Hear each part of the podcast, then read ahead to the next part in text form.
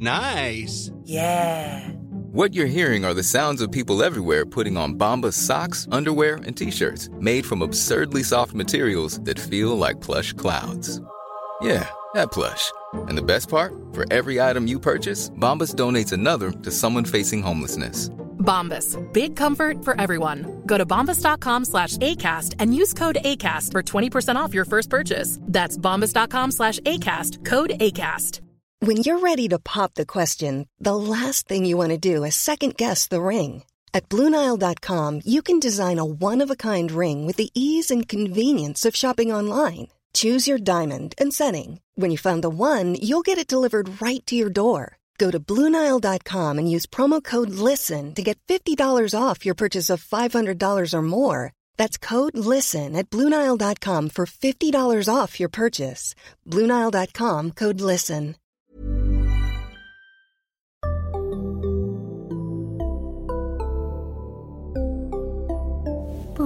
Barnpsykologerna. Välkomna till Barnpsykologerna. Idag har vi Daniel Berglind som gäst som ska berätta för oss lite om det här med fysisk aktivitet hos barn och varför det är viktigt och vad man ska göra och så. Välkommen hit Daniel. Tack så mycket. Eh, jag tänker att du får presentera dig själv först, berätta vad du jobbar med och så. Yes, mitt namn är Daniel Berglind och jag är forskare på Karolinska institutet. Jag har en bakgrund, jag har läst eh, biomedicin, så molekyler och sådär i fem år på KI. Okay. Och sen så disputerade jag 2014 med en avhandling om kvinnor som genomgår fetmakirurgi och hur det får, påverkar eh, avkommans epigenetiska reglering, alltså hur gener sätts på och av och så vidare. Också hur hela familjen rör sig och hur de mår före och efter kirurgin. Ja, oh, intressant. Och sen efter det så har jag eh, lite egna doktorander där vi kollar på, vi försöker få de här kvinnorna som genomgår fetmakirurgi att må lite bättre efter kirurgin helt mm. enkelt. Så parallellt med det så är det ganska mycket forskning om fysisk aktivitet och fetma hos barn. Okej. Okay. Mm. Och sen jobbar jag lite kliniskt också på något som heter Centrum för epidemiologi och samhällsmedicin där vi jobbar just med att försöka få barn lite mer aktiva och eh, få bättre eh, hälsovanor helt enkelt mm. via något som vi driver en sajt som riktar sig till förskolor och skolor som heter Elevhälsoportalen. Så där man kan ta mm. del av evidensbaserad information för att strukturellt förändra förskolor och skolorna så att barnen ska bli lite mer hälsosamma psykiskt och röra på sig mer. Så det är väl lite det jag pysslar med på dagarna. Allt låter ju väldigt intressant. Skulle kunna göra ett avsnitt om var och en av de där grejerna. Men ja. vi kommer idag att då fokusera på barn ja. och rörelse. Och då är det det här jobbet som du menar, den här elevhälsoportalen, är det mycket det som Ja, det gör jag. Sen gör jag forskning också ute i skolor. Ah, okay. Eh, där vi håller på att starta upp ett projekt för att få in fysisk aktivitet under skoldagen. Det kom ju ett regeringsbeslut på det här förra året mm. om att dels ska in de här 100 timmarna skolidrott under grundskolan men också att skolan ska sträva efter att aktivera barn över hela skoldagen. Mm. Och det är lite det som jag skulle vilja testa en snygg studiedesign, hur man gör det här på ett bra sätt på en strukturell nivå. Så att alltså skolan, man jobbar inte på individnivå utan man ser till så att skolan skapar strukturer så att barnen blir aktiva av sig själv. Mm. Det är lite som Alltså i dagens samhälle, jag har inget bra svenskt ord för det, man brukar prata om obesogenic environment. Okej, okay, vad betyder det? Att, ja, ett, alltså ett samhälle som främjar fetma. Aha. I princip. Alltså vi lever i ett samhälle, vi är väldigt duktiga på att bygga bort fysisk aktivitet. Mm. du kan få maten hemkörd. Varje gång du går in i ett köpcentrum, vad ser du först? Trappan eller rulltrappan? Mm. Du ser alltid rulltrappan. Mm. Så vi är duktiga på att ingenjöra bort den här tekniken. Eh, mycket skärmar och så vidare som troligtvis tar bort en stor del av hur man rör sig i mm. vardagen. Mm. Eh, och dessutom så är det så att när jag ska tillbaks här till Karolinska och jobba så kommer jag ju gå förbi 10 ställen, 15 där det luktar kanelbulle och pizza gå tillbaks 50 år i tiden så fanns inte det här utbudet av mat som man gärna äter alldeles för mycket av. Och vi transporterade oss aktivt till och från ställen. Det gör vi inte idag. Vi vet att aktiv transport till och från skolan är jätteviktig för att få in fysisk aktivitet. Det minskar väldigt mycket. Mm. Så vi, vi, liksom, vi lever i ett samhälle som jobbar lite emot oss. Och då blir det ju en stor klyfta i hälsobeteenden. Att det blir de här uh, tokstollarna som är som mig som tycker om att träna och sköter sin träning på konstiga ställen vi har byggt som heter gym. Mm. Medan det här borde egentligen vara gjort i vardagen bara av att leva. Ja, det bygger vi bort. Mm. Och bygger vi bort det för vuxna så bygger vi också bort det för barn. För vi vet att någonting som korrelerar väldigt starkt det är hur mycket föräldrarna rör sig korrelerar jättestarkt med hur mycket barnet rör sig. Mm. Så föräldrar som rör sig mycket har barn som rör sig mycket? Ja, och vice versa. Mm. Eh, och jag tänker att barn går kanske inte så mycket på gym så då blir det ju ännu Nej. större problem. Men, men varför, varför ska barn röra sig då? Om vi börjar den änden. Alltså det, fysisk aktivitet är ju väldigt viktigt för att ha eh, en bra hälsa genom livet. Inte bara om man pratar om att jag vill leva länge och så vidare utan också för att ha, det är starkt kopplat till livskvalitet och att man har en funktionsduglig kropp mm. så att mm. man är stark. Sen vet vi att det också om man är fysiskt aktiv så är det också så att man minskar risk för flera folkhälsosjukdomar som? Ja, till exempel alltså, fetma, risker med diabetes typ 2 och andra mm. kardiovaskulära sjukdomar och sådär. Så. Mm. Och det är också någonting varför man ska röra på sig som barn kan ju vara någonting man kan tänka sig. Det är, effekterna är ju svårare att se hos barn jämfört med om man ser hos vuxna. Eh, om vi tar på fysisk aktivitet på kondition eller vad som helst. Mm. Men däremot så beteende man bygger när man är väldigt ung är det ju också stor sannolikhet att man har kvar när man är äldre. okay. Så det är också viktigt uh. att liksom promota det här med att vara aktiv. Och lägga en bra grund för, ja, för det som... Uh. Men också man... viktigt för alltså, benstyrka mm. och så vidare. Är någonting som är, som är viktigt när man är Eh, som man kan påverka genom att vara fysiskt aktiv som barn. Som barn. Mm. Finns det effekter på till exempel barns sömn eller inlärningsförmåga eller sociala förmåga eller sånt? Har man sett sådana saker? Ja, i varje fall akut. Alltså det kan ja. man se om man har akuta studier att man får barn att röra på sig mer så blir de kognitivt skarpare. Mm. Eh, till exempel. Så att de får lättare att prestera i skolan om de rör på sig? Ja, precis. Akut. Sen är det lite svårare. Alltså, ska man vara riktigt eh, tuff som forskare och sådär så vill man gärna, om man vill ha kausalsamband mm. så vill man gärna ha visat det i någon sån här randomiserad kontrollerad studie mm. där man liksom får barnen att röra sig mer i skolan. Att man har det som exponering och sen utfallet är att man då ska prestera bättre i skolan på mm. betyg eller något sånt där. Där är ju datan lite skakigare. De studier som finns visar inte riktigt den effekten. Men mm. Alltså kollar man på studier där man bara får barn aktiva och de får mm. göra någon form av prestationstest. Mm. Då är det ganska solklar data. Så typ, de är ute och springer på rasten så kommer de in och gör ett matteprov ja, och då precis. klarar de det bättre? Den datan mm. finns. Men det är svårare när man gör det på skolnivå. Och försöker det. Få, för det, det, är alltid knepigt också. Man har kontrollskolor, du får en viss kontaminationseffekt. De gör någonting också. Och, eh, ja, det är helt enkelt svårare i de här randomiserade kontrollerade studierna. Och få riktigt snygga studier ja, som gör att man får pålitliga data. Och de har väl inte visat jättepositiva resultat. Men Nej. å andra sidan så är det ju knappast någonting negativt. Det har inte kommit ut några negativa utfall av det här. Av att träna? Nej. Nej. Nej, och det är väl viktigt också. För ibland kan man ju höra att ja, men, barn blir så stressade om de ska träna eller de tränar för mycket eller så. Ja. Men det är inga risker som man har sett? Nej, inte av att bara vara fysiskt aktiv och röra på sig i vardagen. Det, det, är möjligt att när man skulle bli äldre och man börjar köra sju fotbollsträningar i veckan plus mm. någonting annat och sådär. Men det, man ska ju också särskilja träning och fysisk aktivitet. Man ja. kan ju komma upp i de här rekommendationerna. Som för, för barn så är det 60 minuter varje dag. Ska de röra Ska man göra någon sån här moderate to vigorous physical activity. Alltså medelintensiv till intensiv fysisk aktivitet. Så de blir lite anfodda. Mm. Springa runt, studsa i parken mm. och så vidare. Och det ska de göra en timme varje dag. Och eh, det kan man ju göra utan träning. Du kan vara i en park och göra det. Du kan göra det inomhus om du bor tillräckligt stort och så vidare. Alltså det är inget som behöver vara träning.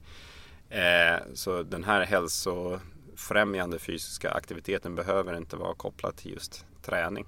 Så, nej, och det är kanske viktigt att poängtera också då att det är inte att, att man måste anmäla sina barn till dyra ut, eh, kurser nej. eller så utan det räcker med att promenera hem från dagis, stanna i lekpark. Ja, precis. Alltså det där till och från förskolan är ett fantastiskt exempel på när man kan göra mm. någonting faktiskt. Så det där hade vi en diskussion på förskolan där mina barn går alldeles nyligen för det var överfullt i barnvagnsförrådet och fem sexåringarna i Vasastan åker vagn. Mm. Och då är det lite lustigt. Alltså det går faktiskt. Det är inte Afghanistan, det är Sverige. Det är inte livsfarligt. Se till Nej. att barnen går. Där har vi en sån sak som är väldigt enkel som förälder. Alltså transportera dig aktivt med dina barn. På vägen hem, stanna förbi en park och lek lite. Det behöver inte vara en dyr fotbollsskola. Och aktivt, då ska man tänka också, för då tänker jag så här, många föräldrar kanske cyklar. Och då rör Ja. de på sig men Ja. barnet sitter still där bak. Precis. Ja. Eller man går med barnet i vagnen och så får man själv en promenad och barnet sitter still. Samma sak i skolan. Alltså skjutsa barn i så liten utsträckning som möjligt. Det är ofta något man får höra från föräldrar när jag varit ute i skolan. Att de eh, påstår då att det, det är så mycket bilar runt skolan så därför skjutsar de sina barn. Jag har lite svårt att se det. det, det då är man ju själv problemet. Mm. Ja. Det, vilket är lite lustigt. Ja. Men det, det är sådana där saker, försöka få in, få in det i vardagen. Och jag tror någonting som är, är viktigt tror jag är att man, man tränar och man är fysiskt aktiv tillsammans med sina barn. Mm. Alltså, barn har en viss tendens till att göra som föräldrarna gör. Att man promotar de beteendena. Men vi går alltid till lika när vi ska handla. Vi tar inte bilen. Mm. Vi går alltid i trappor. Vi åker inte rulltrappa. På helgen så går vi ut i en park och leker. Vi sätter oss inte och spelar dataspel och så vidare. Så man bygger de beteenden. Och det där är ju väldigt bra exempel tänker jag. För, för det är viktigt, jag tänker att vi, man kan hjälpa föräldrar att komma på hur man gör. Just bara som du säger, ta trappan istället för rulltrappan eller hissen. Ja, det behöver inte vara mer avancerat än så. Nej. Det är, det är en bra start. Lekparker. Ja. Är perfekt. Låt barnet dra sin egen lilla kundvagn i butiken kanske. Ja. Då går de runt där också. Och lekparker, barn ska leka och det är ingen fara om de ramlar och slår sig. Liksom. Det ingår i utvecklingen. Man ska Mm. inte vara rädd som förälder om de rör sig och springer runt. Hemma då? Vad kan man göra hemma för att Ja, man kan ta bort skärmar till exempel. Men hur får man igång barnen att faktiskt röra på sig? Ska man tänka aktiva leksaker eller? Ja, alltså allting. Men visst aktiva leksaker. Man kan bygga någon hinderbana, hitta på vad, vad som helst. Någonting. Mm. Sen beror det på hur mycket utrymme och, Mm. eh, och så man har. Men, men annars så är det ju någonting eh, som man kan försöka få till varje dag. Någonting som vi vet från forskningen är att tid utomhus Mm. är ofta aktiv tid. Mm. Det är något man kan tänka på. Försök vara ute någonting varje dag. Även om det är helg och dåligt väder kan man ju klä på sig och gå ut. Och när man har lite större barn då, som inte kan vara fysiskt aktiva hemma för de är för stora för att Ja. ha hinderbanor inomhus. Då är det kanske mer, ja men i och för sig då kanske gå ut och cykla, spela basket, Precis. sparka boll. Och sen skärmarförbud brukar ju knappt brukar vara en ganska dålig idé. Där kan man ju mer tänka att man har man har som någon begränsad tid vad som helst någonting eller att de får sitta x antal minuter och sen ringer det till och så då måste de göra tio armhävningar eller något när de blir lite större. Det finns mycket sådana här knep man kan ta till för det finns ju mycket bra med skärmarna så de kan lära sig väldigt mycket också. Det finns Ja. väldigt mycket pedagogiska och bra saker med den där så man ska inte se det som ett hinder. Det är något också de måste lära sig för att hänga med i dagens samhälle och så vidare. Eh, men det är ju som med allting annat i för stora doser. Det är inte, broccoli är bra men inte två kilo om dagen. Det är lite som med skärmtid. Och sitter du fyra timmar en dag, men då är det nog lite mycket. Men om man, kan man säga då, hur, hur länge ska man sitta vid skärmen innan den där klockan ska ringa? Och, Ja, det, det är svårt att säga. Det kommer nya såna guidelines för fysisk aktivitet. Eh, De senaste var uppdaterade 2008. Det kommer nya nu. De håller på att uppdateras i USA, kommer gå via WHO och så kommer till oss i Socialstyrelsen i höst. Troligtvis.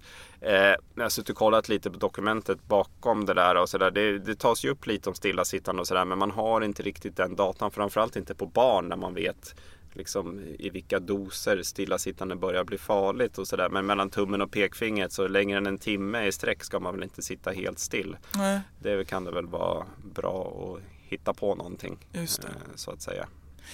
Det här som man, nu när du säger så att stillasittande kan vara farligt, ibland hör man ju det här still, sitta i det nya röka, alltså att sitta är så farligt. Ja. Vad, vad säger du om det? Ja, jag säger att det är någon som har lite problem med riskvärdering.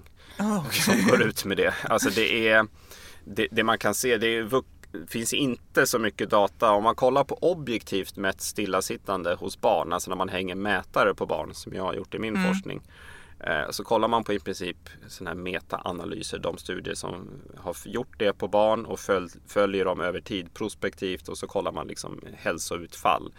Eh, om det ökar risken för fetma eller någonting annat. Man kan kolla på psykisk ohälsa och så vidare. Och de metaanalyserna visar i princip att det finns inga samband där mellan att sitta still hos barn och så vidare. Hos vuxna så är det nog där är det lite eh, otydligare data men mycket tyder på att om man får in tillräckligt mycket fysisk aktivitet Alltså man är tillräckligt aktiv. För vuxna ska vi göra 30 minuter per dag och eh, det kom en publikation ganska nyligen där man kollade, hade mycket data på det här och kunde se att de som var aktiva det dubbla en timme om dagen och var väldigt aktiva. De hade liksom ingen ökad risk av att sitta still. Det spelade ingen roll om de satt still fyra timmar eller åtta timmar per dag. Ah, okej. De var liksom tillräckligt aktiva. Ja. Problemet är att det är väldigt få som är tillräckligt aktiva. Mm. Det är ju den stora eh, grejen där. Alltså, alltså är man tillräckligt aktiv, säg att man är Charlotte Kalla, Mm. väldigt aktiv. Då spelar det inte så stor roll om hon sitter eller står mellan sina träningspass. Nej. Det kommer ju göra nada i Mm. princip.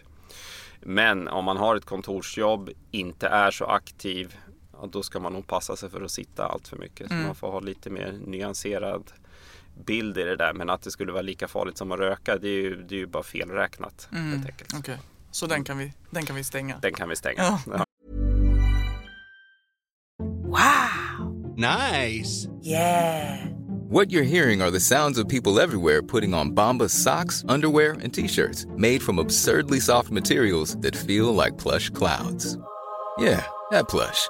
And the best part? For every item you purchase, Bombas donates another to someone facing homelessness. Bombas. Big comfort for everyone. Go to bombas.com slash ACAST and use code ACAST for 20% off your first purchase. That's bombas.com slash ACAST. Code ACAST.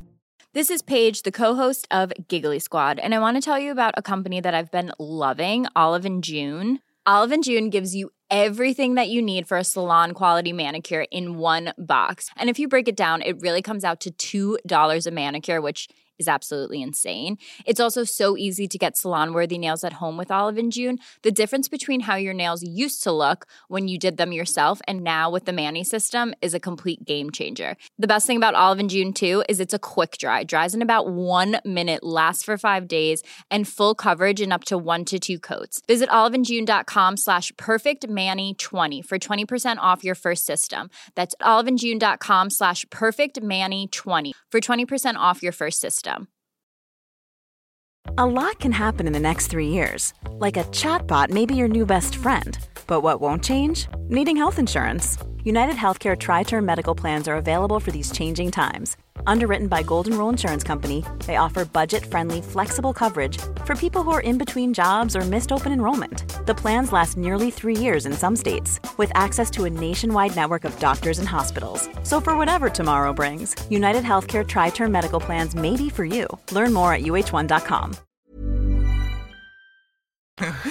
Barn spenderar ju mycket tid, både, alltså ända från egentligen förskolan då tills de går ut gymnasiet så spenderar de ju mycket tid i skolans värld. Vilket ju betyder att skolan skulle behöva vara aktiv och du, du har ju varit inne lite på det. Ehm, du var ju inblandad i det här tv-programmet Idrottsläraren. Mm. Ehm, berätta lite om det själv, du som var där. Eh, ja, det var ju kul. Det var, det var ju så att jag, det är ju Kalle Zackari Wahlström som eh, var huvudfiguren i det där och jag hjälpte till lite med att eh, ha lite idéer om vad vi skulle göra och så vidare för att försöka få eh, barnen mer aktiva. Mm. Eh, och där, det var ju då på, på högstadiet, så då var de ju eh, lite äldre de, de eleverna och där men där gjorde vi, det var ju väldigt få elever som, vi hängde faktiskt sådana här äh, mätare på dem så vi kunde se hur mycket de rör sig. Eh, och Alltså det vi kunde se var att de rör sig väldigt lite och det har ju andra forskare också visat. Med en kollega Gisela Nyberg som har hängt massa mätare på sådana här eh, barn bland annat i årskurs 2 på gymnasiet och jag tror att det är årskurs 8 och 5, något sånt. Det, det vi kan se och annan internationell data också är att liksom, i princip ju äldre barnen blir där ju mindre rör de sig. Eh, Så så ser det ut. Barn är ofta som mest aktiva när de är 4-5 år och sen börjar det gå ut för. Och framförallt eh, flickor rör sig betydligt mycket mindre än vad pojkar gör. Ah, hur förklarar man det? Eh, Det finns väl ingen jättebra förklaring till det. Eh, faktiskt. Det där har man sett ända ner när man hänger mätare på barn ända ner till ett års ålder. Att flickor är mindre i rörelse än pojkar? ganska mycket mindre också. Det är frågan om, alltså jag har ju två små tjejer. Jag hade säkert gjort någonting annorlunda omedvetet om jag hade haft två pojkar. Ja. Jag är ganska övertygad om att det är en föräldrafaktor där. Mm. Eh, eller en samhällsfaktor.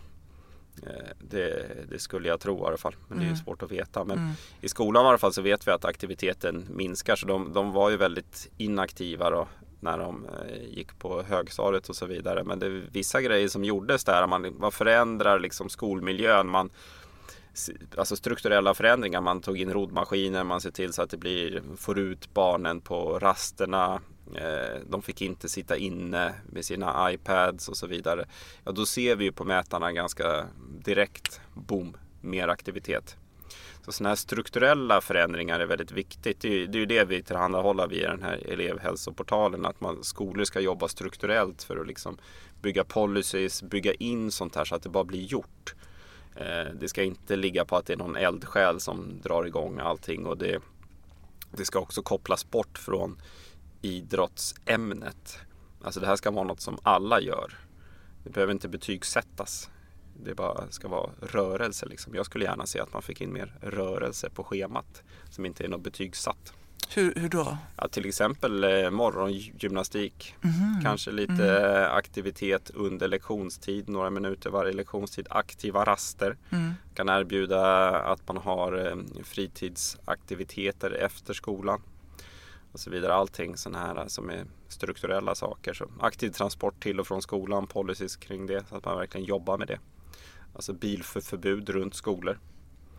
Eh, och så vidare. Allting för att liksom bygga in det i vardagen så att det bara blir gjort. Det är kan, sånt som funkar långsiktigt.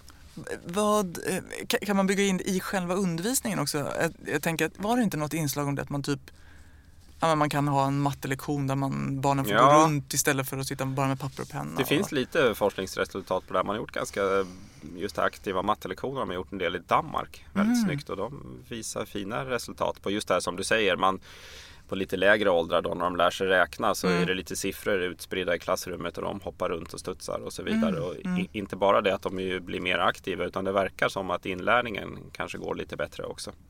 Men an andra när de blir lite äldre så det finns ju enkla saker som att man bara har fem minuter varje timme där man gör lite upphopp mm. och, och, så vidare. Att man mm. får in aktiviteten eh, på så sätt. Hur ställer sig skolorna till det här då? Alltså, är, vad har ni för intresse på den här portalen till exempel? Och hur alltså generellt är ju intresset för fysisk aktivitet i skolan väldigt stort. Mm. Och det finns jättemånga skolor ute i Sverige som gör väldigt mycket bra saker och hittar på egna initiativ och verkligen drivs av eldsjälar och sådär. Det som kanske är lite varningens finger om man ska vara hård forskare och sådär, det är att det pågår massa saker och det utvärderas med mindre bra vetenskapliga metoder om man mm. säger så. Det är, det är ju ett problem om man verkligen vill veta det här orsak och effekt. Alltså man kanske man har en hypotes om att om vi får in aktivitet under skoldagen så kommer elevernas betyg att bli bättre. Det är ju en hypotes man kan ha. Om man då vill testa den eh, och, och ha någon orsakseffektsamband där då kan man inte bara gå in i en skola förändra någonting och så titta här vad som hände. Utan du måste ha kontrollgrupper och troligtvis göra det här randomiserat och lite större. Mm. Och när man gör det, de studier som finns, då, då ser man inte så mycket effekt. Nä. Det är svårt att få till det där i skolvärlden. Så, eh, men däremot så det pågår massa bra grejer ute i skolan och sådär. Men det man skulle vilja är väl att göra någonting, något storsatsat här och verkligen försöka få till något evidensbaserat och sen så kunna liksom via Skolverket gå ut med att det här verkar funka. Det här har vi liksom visat i, med den här studiedesignen och det här är någonting skolor skulle kunna eh, använda. Istället. Pågår som forskning? Ja, vi försöker få till det, vi själva. ja. eh, och det, men eh, det kommer ju ta ett tag. Det tar ju lång tid mm. och det kommer kosta väldigt mycket pengar. Nu har vi lite pengar för att starta och prova det här. Eh, helt enkelt. Men eh, det kommer ju ta några år innan man har definitivt svar på den frågan. Jag tänker då som psykolog att jag kan ju också se till exempel hur viktigt fysisk aktivitet är för det psykiska måendet. Mm. Både barn och vuxna med ångeststörningar eller nedstämdhet får ju ganska kraftfulla effekter av fysisk träning. Kanske inte bara fysisk rörelse sådär utan det kanske mm. behövs lite mer pulshöjande och mm. någon halvtimme och så. Men det, det har ju väldigt bra effekter på psykisk hälsa. Det har man ju sett i studier också. Mm. Det borde ju också påverka, tänker jag, i skolsituationer. Alltså att man kanske får mindre konflikter bland elever. Det kanske kan, kan påverka mobbing-situationer. Ja. Alltså om, om elevernas välmående ökar så får det sekundära effekter ja, i skolan. Det blir lite så spilla över effekter ja. så att säga. Och det är väl det, en kritik som man kan få lite eh, om man vill ha in fysisk aktivitet under lektionstid och sådär att barnen ska hoppa och studsa och sådär. Det är ju liksom då att det blir, det blir taskigt classroom behavior, att det blir stökigt helt enkelt. Ah. Det, men det har man ju testat i studier och eh, man har mätt det och det blir ju tvärtom. Mm. Det blir alltså bättre ordning. Det blir lugnare eh, och eh, eleverna upplever mindre stress. Även om fysisk aktivitet är en stress för kroppen. Mm. Då tar det liksom udden av det här värsta. Alltså det är precis tvärtom. Mm. Eh, då som, som du säger, man får positiva effekter på mm. det. Så det, det tror jag absolut. Ja, men det, det, är också en tanke att man kan ju börja det här tidigt. Alltså man skulle kunna börja, ju tidigare man börjar sätta sådana här beteenden, ju enklare är det att det följer med upp. Så om man börjar redan i lågstadiet och så vidare så är det troligtvis större chans eh, att det sitter kvar. När man går in i gymnasiet kan det vara lite knepig, en knepig ålder att gå in och försöka förändra mm. saker och ting. Även om effekterna säkert är större där, för det är där de rör sig som minst. Mm. Man, till och med att man skulle kunna tänka sig att få in det på förskolan och så vidare. Alltså det, är, det är ingen dum tanke. Vi, jag har ju själv gjort mätningar på förskolebarn på tusen ish fyraåringar i Sverige. Det är ganska många. Ja, som vi hängde mätare på. Ja. Då kan vi se att de är ju en publikation som vi skrev här ganska nyligen var ju att all eh, tid med förälder är inaktiv tid. Det är i mhm. princip det vi kan se när vi sitter och klipper och klistrar i data där. Att tid på förskolan så är de betydligt mer aktiva än när de spenderar tid med sina föräldrar. Eh, även utanför förskolan och på helgen är mm. man ju betydligt mindre aktiv. Det är ju vuxna också och det smittar ju av sig då på Eh, på barnen. Så det egentligen där man ska börja, alltså, det var väl Michael Jackson som sa det, man in the mirror. Alltså börja med sig själv är ju en bra start. Eh, där kan man göra väldigt mycket. Problemet om man som forskare vill göra någon jättestor intervention och nå barn i hela Sverige. Det blir väldigt dyrt att göra det när man ska involvera alla familjer. Det är därför det är så enkelt eh, öppet mål liksom, att gå in i skolan och mm. förskolan och göra det strukturellt eller på samhällsnivå. Eh, då. Men eh, förskolan kan man ju också tänka sig att man jobbar mycket med att eh, barnen får vara ute eller att man får in någon strukturerad aktivitet inomhus också som kan förbereda för att kunna göra det i skolan också. Men det, förstår jag det rätt då att det, från förskolan till gymnasiet kan man säga att den fysiska aktivitet, mängden fysisk aktivitet sjunker. Ja, om inte barnen då själva är, håller på med någon idrott väldigt aktivt. Och, och där får vi ju den so socioekonomiska klyftan. Ja, kom in där. Det, den är viktig. Att, ja, precis. Alltså de barnen som har socioekonomiskt starka föräldrar tenderar ju till att hålla på med 71 sporter eh, och allt möjligt. Eh, och det är, det är ganska dyrt att spela hockey, tennis och rida samtidigt. Mm. Eh, så då får vi ju den pro problematiken. Så där skulle ju verkligen samhället vinna mycket på om man kunde få in det här strukturellt genom att bygga om samhället och skolor och förskolor och så vidare så att alla får ta del av det istället för att skjuta mer pengar till idrott som ändå har en viss eh, socioekonomisk klyfta. Ja, även om jag vet att Riksidrottsförbundet och så eh, jobbar starkt för att försöka minska det här och försöka få med, de gör ett jättebra jobb så, mm. så är det fortfarande en liten puckel för många. Men om man då tänker, jag, jag tänker ju att det låter ju bra och det, låter, det är ju superviktigt och så men man kan ju ändå tänka sig att många föräldrar själva känner att de orkar inte. De kommer hem efter en dag på arbetet, mm. är trötta, de ska fixa middag, få ungarna i säng. Då blir det ganska bekvämt att sitta och kolla på TV och så. Att det blir enkelt att välja det här passiva. Mm. Och om man då dessutom får motstånd av sina barn, vilket jag tänker att man kanske får när de börjar närma sig högstadiet och gymnasiet. Har du något tips där? Hur ska man motivera sina ungar när man inte själv bara kan, kan dra med dem i nu ska vi ut och promenera? Ja, där handlar det, precis, jag tror när man är på kvällen och det är sent och man har ätit, då tror jag nästan man är körd liksom. Där handlar det mer om att man försöker få till det, men till och från skolan när, de är, när man står för den delen till exempel. Och sen är det ju om man har de ekonomiska förutsättningarna, så när man blir lite äldre så är det ju ett fiffigt sätt att försöka få dem engagerade i något föreningsliv. Eh, och så, så att de rör sig den biten. För det är ju det är ju en liten puckel också om man kommer hem från jobbet och är jättetrött och sådär. Sen är det första man ska göra eh, gå ut och träna med sina mm. barn. Eh, det kanske man lyckas göra själv på lunchen eller vad, vad som helst. Men det är ju knepigare när man ska göra det med barnen på kvällstid och så vidare. Så finns ju inga enkla lösningar där. Så, och det, eh, det är väl ett problem i, i dagens samhälle att eh, mycket mycket av de aktiviteter som ungdomar och så gillar nu för tiden är ju väldigt inaktiva aktiviteter. Vilket troligtvis har förändrats ganska mycket de senaste bara 20 åren. Mm. Eller någonting den här frågan om specialisering inom idrott och så vidare. Det är, det är inte mitt specialämne men det, det, man, det, det man ser lite där är väl att många som håller på med idrott idag, många barn och så, saknar ju det här grundmotoriska. De, de, kan vara väldigt duktiga på kanske någon viss idrott för de har börjat med det ganska tidigt. Men de saknar det här. De har inte varit ute och klättrat och lekt i parken och den här motoriken som man byggde upp förr i tiden när man bara var ute och busade som man gör i mindre utsträckning idag. Och där tror jag man kan vinna mycket på bara, bara helt enkelt försök med alla medel försöka få ut barnen och leka. Om du fick önska på samhällsnivå eller skolnivå eller så här? Ja men samhällsplanering kan vi börja med. När man mm. bygger saker, bygg in möjligheter till fysisk aktivitet. Sen i skolmiljö så skulle man ju vilja att man verkligen hade gemensamma krafter och försökte få till någon verkligen evidensbaserat för hur man ska få in fysisk aktivitet i skoldagen. Nummer tre då, det skulle väl vara lite, men det, kan, det, det, är mer, det är inte direkt med fysisk aktivitet och så, men det är just på det här obesogenic environment. Mm. Så man, tänk dig mataffären.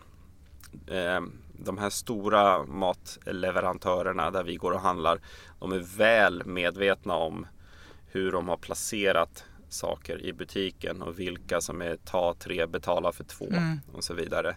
Alltså, ett exempel på min nivå. När jag är på väg hem med tjejerna efter förskolan. Går in på butik X, ska handla, kommer till kassan. Eh, ni vet, en skriker, en är kissnödig och allt vad det nu är. Vad finns vid kassan där? Och Kinderäggen och godis mm. i tjejernas höjd. Och de börjar tjata och jag är ganska trött och vill bara hem. Ja, där ska det ligga bananer. Punkt slut. Alltså det här, äh, jag menar här skulle man kunna ta någon form av beslut att mataffärer får inte göra så. Mm. Bump. Det, är bara, det får inte se ut så. Tack så jättemycket Daniel för att du kom hit och berättade. Det här känns ju superintressant och så himla viktigt både nu och framåt tänker jag. Det är dags att avsluta dagens program och vill ni följa oss så kolla på vår Facebook-sida Barnpsykologerna och vill ni mejla oss så finns vi på barnpsykologerna gmail.com. Tack för idag och hej då. Tack, hej.